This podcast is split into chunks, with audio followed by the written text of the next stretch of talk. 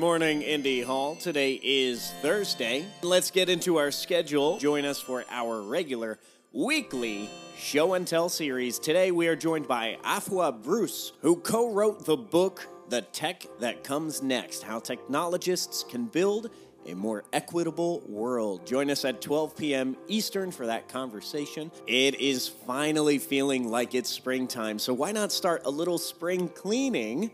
Of your immediate surroundings, keep it controllable. What can you gift to a friend? books, clothing? What can you donate? Perhaps some items in your wardrobe that you can get rid of so you can update for the new season. And now something a little less useful. Take care of yourselves, take care of each other, and take care of your communities. I will see you online.